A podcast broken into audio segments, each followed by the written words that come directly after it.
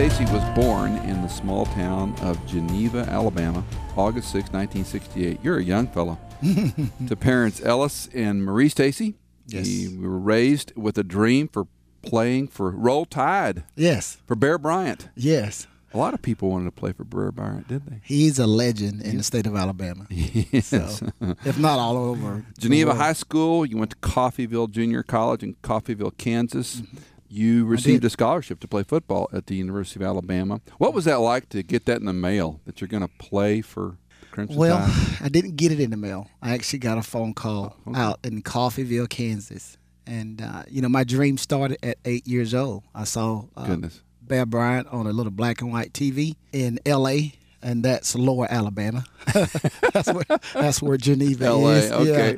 Yeah. And uh, we uh, Saturday morning, I saw a man on a goalpost. Didn't know him. I saw a bunch of red jerseys running out, and I said at an early age, I'm going to play for that man one day. Eight years old, Wow. and at age 20, went out on Legion Field in Birmingham, Alabama, with number 27 on a Crimson jersey, and every, all these thousands of people were going crazy, and I had tears in my eyes uh, because I was staring at that goalpost, and uh, and and just it, it, it was it was a moment. You know, we have moments in our life, and that was a moment for me, and living out a dream took 12 years to happen. 12 years. Yeah, and I tell people this, you know, if it could happen for a small town country boy like me, it could happen for you.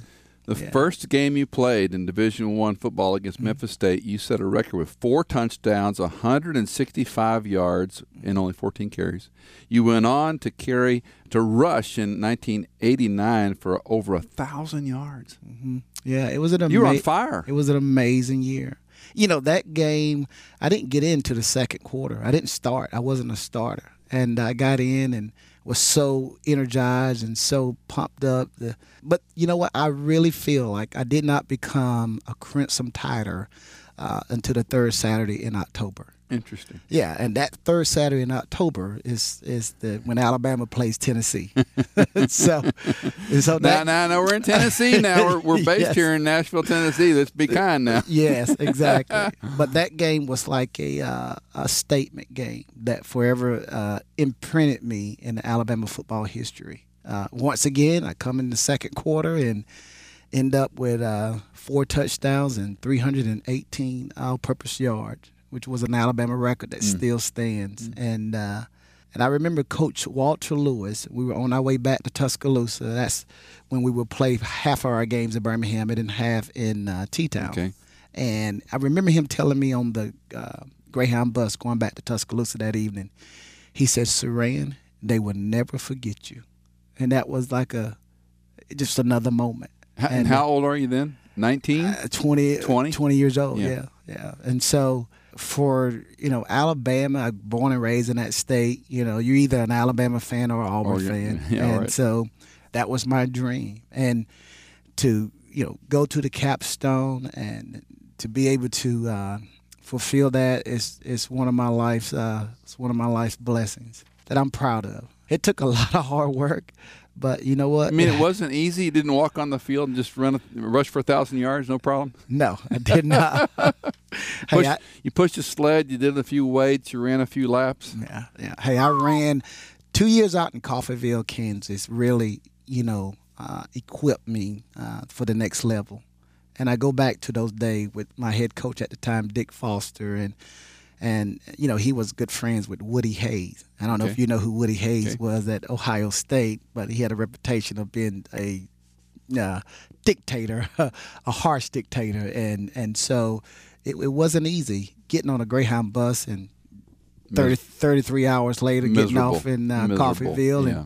and but that's where I was for two years, and uh, You know, when, when you, you said that, Saran, Mm-hmm. I, I think a lot of our younger folks have a hard time understanding the grit and the discipline and just the brutal hard work, and they don't want to pay the price today. it costs. It costs, and you know, and I learned that because eh, nothing that good is going to be handed over to you. It's just not.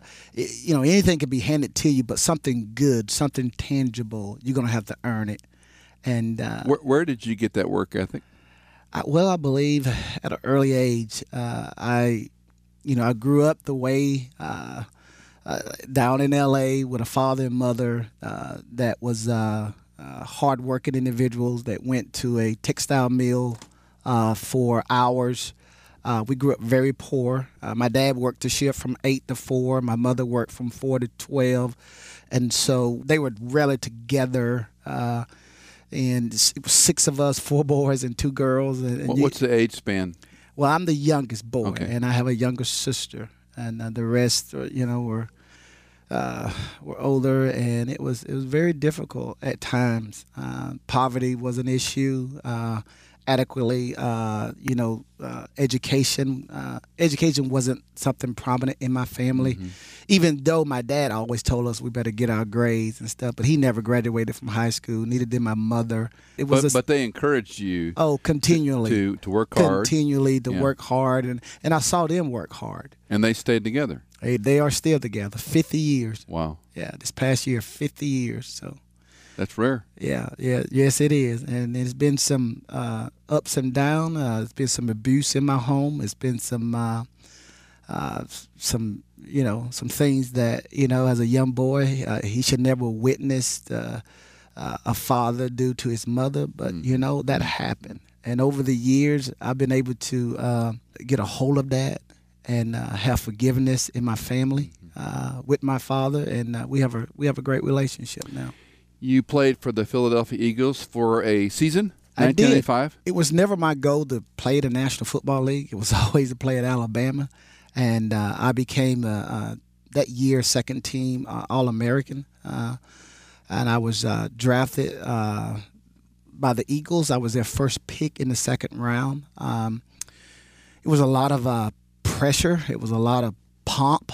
Uh, you know, I was going into this this new world in the Northeast, which is so different than A little than- bit different than Roll Tide. little bit, Mhm, yeah, mhm. yeah. And um, I was exposed to a number of things. Um, there was a great deal of immaturity on my part at that time in my life, even though I was surrounded by great men. Uh, in fact, my first year with the Eagles, I lived with Randall Cunningham. He took me up under his wings and.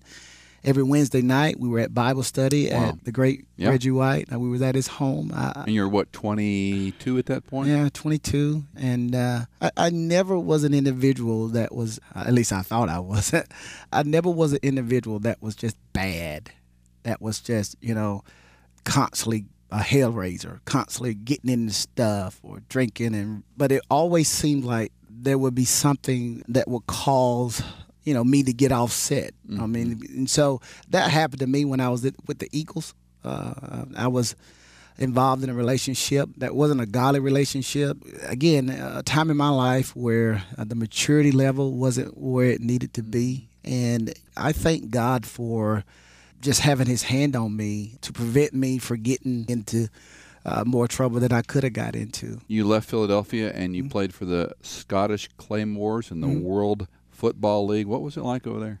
It was amazing. I lived in Europe for practically five years, five seasons, and I lived in uh, Scotland. And uh, here's another exposure. Uh, we would play Frankfurt, Germany. We would play uh, Amsterdam. Uh, we would play Barcelona, Spain. we would fly out of these different countries. and- Great experience. it was. It was. You know, and I'm a golfer, and so I I can remember the first time I went down uh, to the old course at St Andrews. oh my. Yeah, and uh, got out there. Golfer's heaven, right? Yes, it is. Everybody's dream. Yeah, and um, so you know, my time in Europe, I really thank God for it because I got to witness and see so much. Uh, it's a big world out here. It is a big world. Yeah. Um, you were offered a job by Billy Taylor and Mm-hmm. Heath Quick of the hometown lenders. So you go from playing all over the world to working as a mortgage banker. What in the world? Well, once I got out of football, I had so uh, high expectations of me in the National Football League. You know, people were saying that I was going to be an all-pro running back, and uh, they were saying that you know I had the Marcus Allen type of running style, and so. You know, when I did not live up to those expectations, I just kind of wanted to go into my cave. And so, being back in Alabama, everybody's going to say, "Well, what is Saran Stacy doing now?" And you know, man, he could have been such a great player. He could have been such a. I heard that so many mm, times, mm, and so mm. I wanted to get away from that. I did. I just wanted to do something behind the scenes and just have a regular job. And so Billy Taylor and, and, and, they offered me a job, and I said I can do this. You know, I could I can learn it. And so I went through the schooling for it, and I got educated to go into being a mortgage lender. While you're doing that, let me interrupt you. While yes. you're doing that, um, you know, because we all have. I've got them. We got these regret demons. Yeah. What if? If then? Yeah. If only. Um, how'd you process that? Well, you know, for me, it was it was just uh, you know suppression. I suppressed okay. the fact that you know I did not live up to those expectations, and uh, I just suppressed it and kind of just blocked it out. And so I can do this mortgage stuff uh, and you know just be Joe Blow, and that's what I wanted to do, and I, I really did. And I got was rec- it was it fulfilling at any level? No, it wasn't, but it was it was a job. It paid the bills, and you know, and I wanted to get more grounded. You know, I left the National Football League uh, really uh, bruised. You know, physically and emotionally, more emotionally than physically, I, I think. You know, but it's just a uh, time in my life where it's the best of times, and then it's the worst of times. where where does your faith enter into this equation? Well, I, I believe all along. I grew up in church. It was a mandate that you know you go to church every Sunday, and so was that uh, your father? My mother. Your mother. My okay. mother, and mm-hmm. so you will be at church. Yeah, and and, and my father as well. You know, we we would walk to church every Sunday, and that was just a part of life. And uh, and so, you know, I always believed in God at an early age. I believed that God touched me. I was in church and the it was one of those sermons. Um, go to hell or you can go to heaven, you know, and you know, turn, fire, turn fire, or burn, yeah, yeah, turn or burn. yeah, turn or burn sermon, and uh, and I said I I want to, you know, right there in that seat, and I said I want to go to heaven, you know, and I, you know I believe in Jesus, and uh, I believe God touched me right there in that seat in that church at an early age. Now we got baptized and and so I grew up with God, but I could be honest and say, you know, when I went out to college, I didn't live the godly principles. So I started diving into, you know, alcohol and sex and women and, and, and so and then when I got to Alabama it increased. Well, uh, again, let know. me interrupt you. When when you think of your past, and I've yeah. got a checkered past as yeah. well, mm-hmm. um, how do we help a 19, 20 year old young man who and the opportunities they have today are worse than what you and I had, mm-hmm. and mm-hmm. we're a little bit different in age. Yeah. But it's so much easier today than even it was for you. Yes. How do you help them to stay away from all that, and, and not in a legalistic way? And you know, don't do that. And what what did you say to them? We have to be transparent. We have to be honest. We can't be up here on the stage and they way out there in the audience. We have to bring them to us. We have to connect and tell them the truth tell them the truth, just what I'm saying now on this radio station. You know, the scripture says, there is no condemnation to them that are in Christ Jesus. You know, that's who I was, but that's not who I am now. Mm. Uh, but I can use who I was to be able to bless someone else. I can use the man that I was as a teenager, the choices. That's what I tell them. I tell them it's the choices that you're making right now that's setting up so much in your life. And so it's like it's like uh, Robert Frost, the two roads that diverge in the yellow woods, and I'm sorry I could not travel them both. You know what? He ends up by saying, you know, I'm going to be saying this with a sigh from ages and ages hence. Two roads diverge in the yellow woods, and I I took the one less traveled by, and that has made all the difference. All the difference. Yeah, and so at this time in our life, we've got to make this choice that's going to make all the difference. And we need people like yourself and myself being able to be transparent with our with our young people and and and connect with them because it's a struggle. It's a struggle when most of us grew up. Uh, I at least I did. I, I heard, you know, this is what you don't do, but what I saw was different. And as men, we have to not only say it, but we have to live it. And teenagers need to see leaders that are not just saying it, but they are living it. And so I believe that's to answer your question. That's how you reach them. And you do this not only through Bill Glass Prison Ministries, but the FCA Fellowship of Christian Athletes, Mm-hmm. and there's a number of your YouTubes online that folks can watch where you're talking to young adults, young Mm-hmm. young uh, teenagers, and audiences. Let's go back to uh, a horrible day in November 11th, 2007. You are married, your wife Ellen, and you Mm-hmm. have Lucretia, Bronson, Sydney, and Ellie, Mm-hmm. and your daughter in the car, Shelly. Yes. Shelly. Mhm. Tell us what happens. Well, it is a, uh, it's, it's a, it was a horrific uh, tragedy uh, that um, forever changed my life, Shelly's life, Shelly's grandmother, Shelly's aunts, my parents. It forever impacted us. It was Thanksgiving. Uh, to go back to that night, we were getting ready for Thanksgiving, and you know, Michael, I had got to a place where you know, when I was talking about, you know, I was not the man that I needed to be with maturity. Uh, their maturity had uh, taken place in my life, and I was grounded. I was married, and I had a job. Uh, I had a I had a I had an awesome church that we went to every Sunday uh, without fail. I prayed, you know, over my family. I mean, it was it was a. It's kind of like you know, who is this guy? Mm. you know, I rededicated my life to Christ in 2004. And, uh, you know, I got on fire per se. Mhm. Uh, I started witnessing, I started doing prison ministry. I started, you know, talking to the least of these. And, and actually, my wife, Ellen, she was, she, an amazing woman. Uh, she was not just a wife, but a mother. But, you know, she was the architect behind the, the forgiveness that brought forth with, with my father and me. Wow. Yeah, she. It's. it's How the- long had y'all been married? We were married. We were going on our fourth year of marriage, and uh, we cohabitated ten years. Mhm.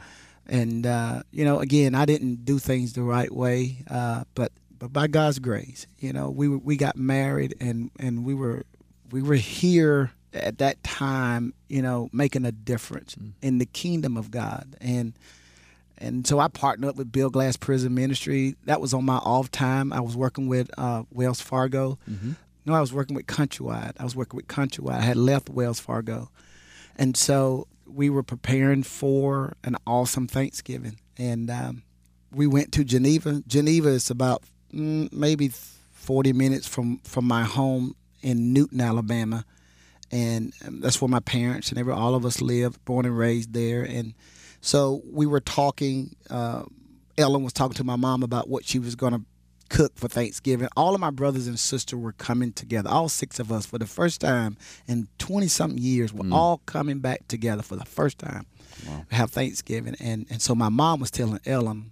I remember this. She said, "I want you to cook those collard greens that you make," and um, and Ellen was saying, you know, and they were just talking. It was just a conversation. You know how it goes. And it was getting late, and I said, "Mom, we got to get on home." And and so I got to stop through Hartford and pick up uh, Lucretia and Sydney, uh, who I fathered with my high school sweetheart before I was married. Again, you know, I didn't do things the right way, but I loved my girls, and um, and so Hartford was in between Geneva and Newton. So we leave my parents. We stop in Hartford. I pick up Sydney and Lucretia, who was in college at Lurleen B. Wallace Community College in Andalusia. She was playing uh, girls fast pitch softball, and my eldest daughter, she was she was a young African American girl who who was overcoming the odds. You know, the odds says she's going to get pregnant at 13 and 14 and have babies and get on child support and get on WIC and get on governmental uh, programs and so much. But she, I would speak life over her, Pastor. I would tell her, you know what, you're not going to end up like this next girl. And it's so important. You know, it's so important for us as men to speak life over our sons and our daughters. You know, I didn't get that.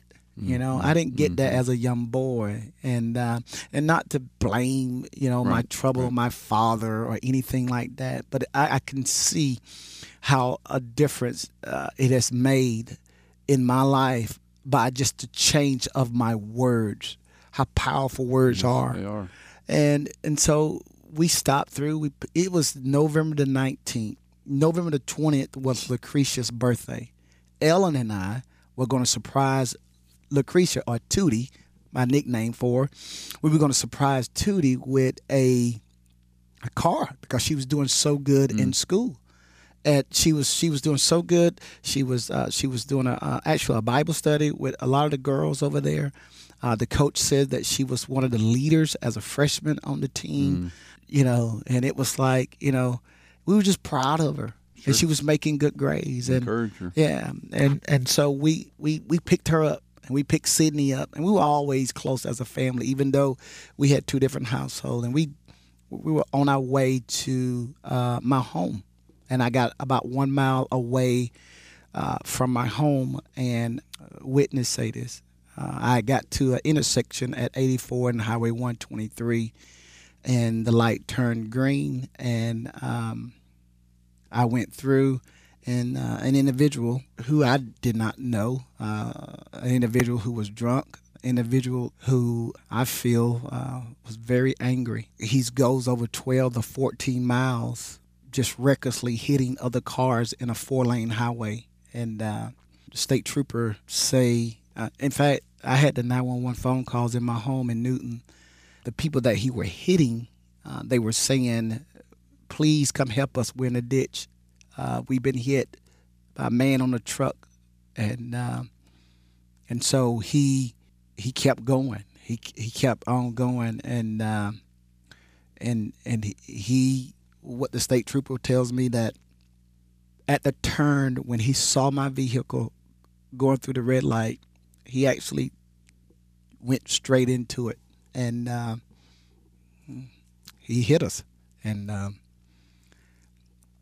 that night he he um, murdered my wife who was 36 and my 18 year old daughter uh, who was 18 and uh, Bronson my son who was 10 years old and my nine year old daughter little uh, Sydney and my two year old little baby little Eliane Marie um, named after um, the two grandmothers. And uh, I went into a coma.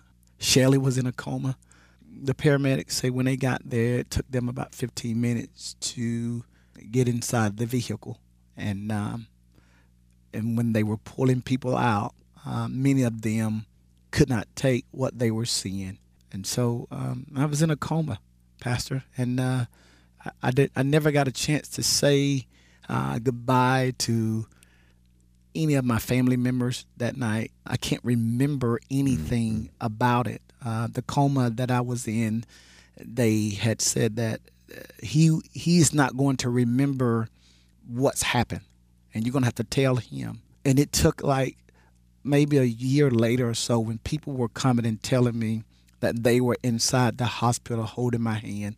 One of them was Gene Stallings, who was my mm. who was my college coach, and he was saying to me, "Saran, don't you dare die." And uh, I had five life-sustaining injuries: uh, a cracked skull, a broken ribs, a punctured lung. Uh, you know, I was uh, my liver was bleeding. Mm-hmm. Um, I, no one should have survived uh, the tragedy. Uh, Shelly, who was four and a half at the time, they flew her to the Children's Hospital in Birmingham, Alabama. They medevaced her up there, and they from what the pilots were saying, that Shelly had actually flatlined on that flight, and um, mm. and I believe this, um, and that's one of the reasons why I'm on your show to thank the many people that have prayed when they found out about that, or when they heard about it.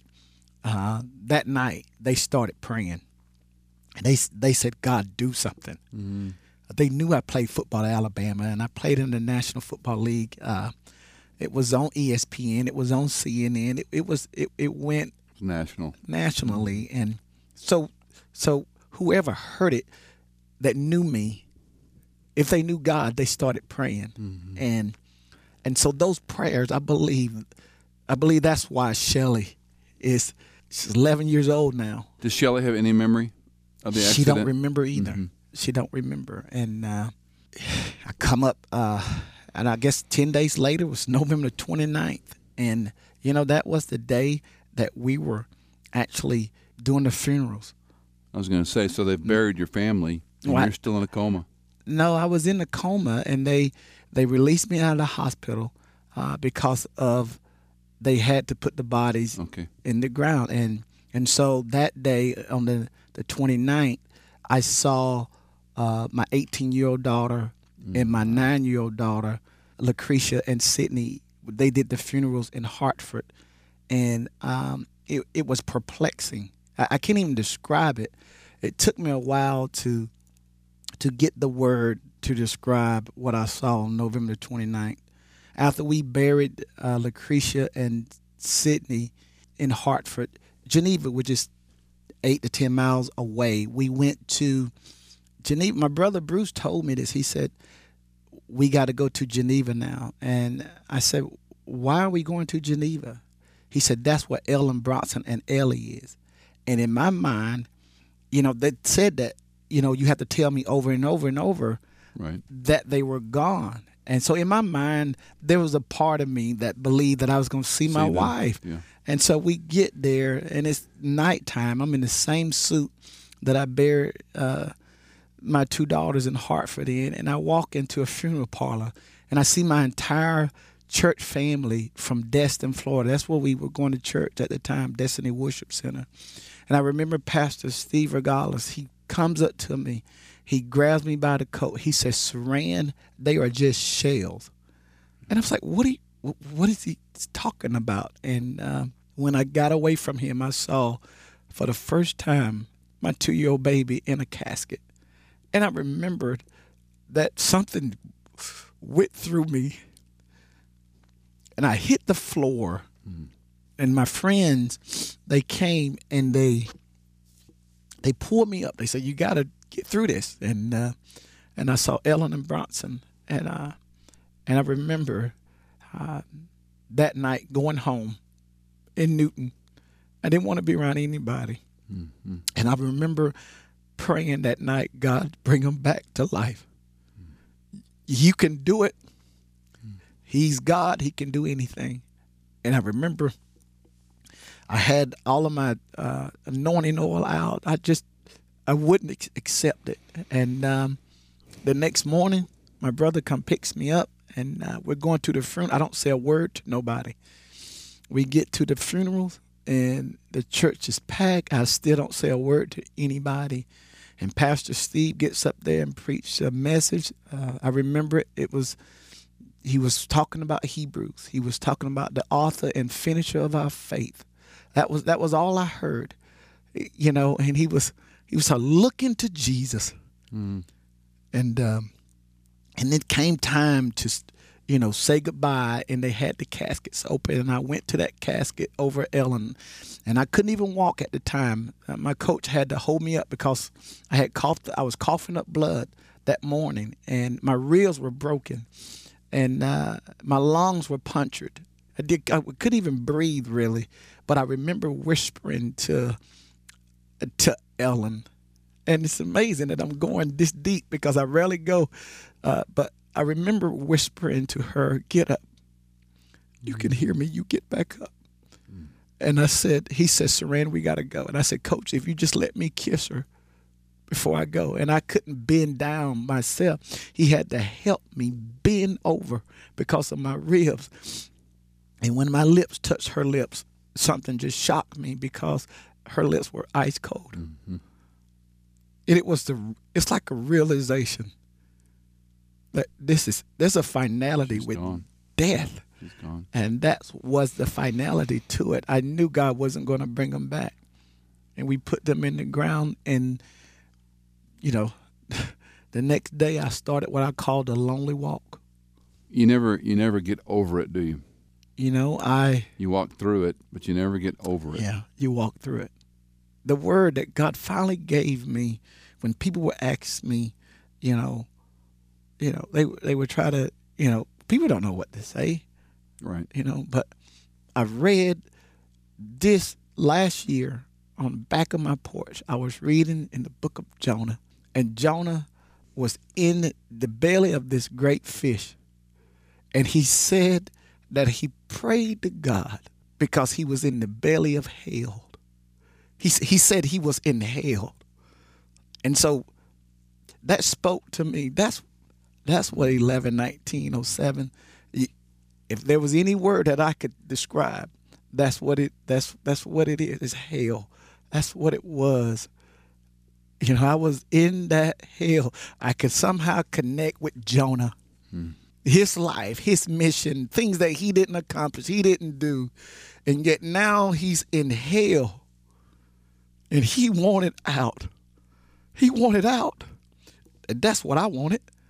I just wanted out mm. from the reality of not hearing my little baby footsteps run around in the house on the wooden floor. I wanted out from the memories of the failures that I had as a husband over my wife. I wanted out from the times I didn't show up to some of my son's games because I'm running around trying to make money and I'm putting other things, you know. I wanted out from the guilt, from the loneliness, from being just a single dad, a long day. I want a little girl who kept saying, Daddy, why won't mama come mm. home? I want it out. But the only way to come out, to get out, is to pray.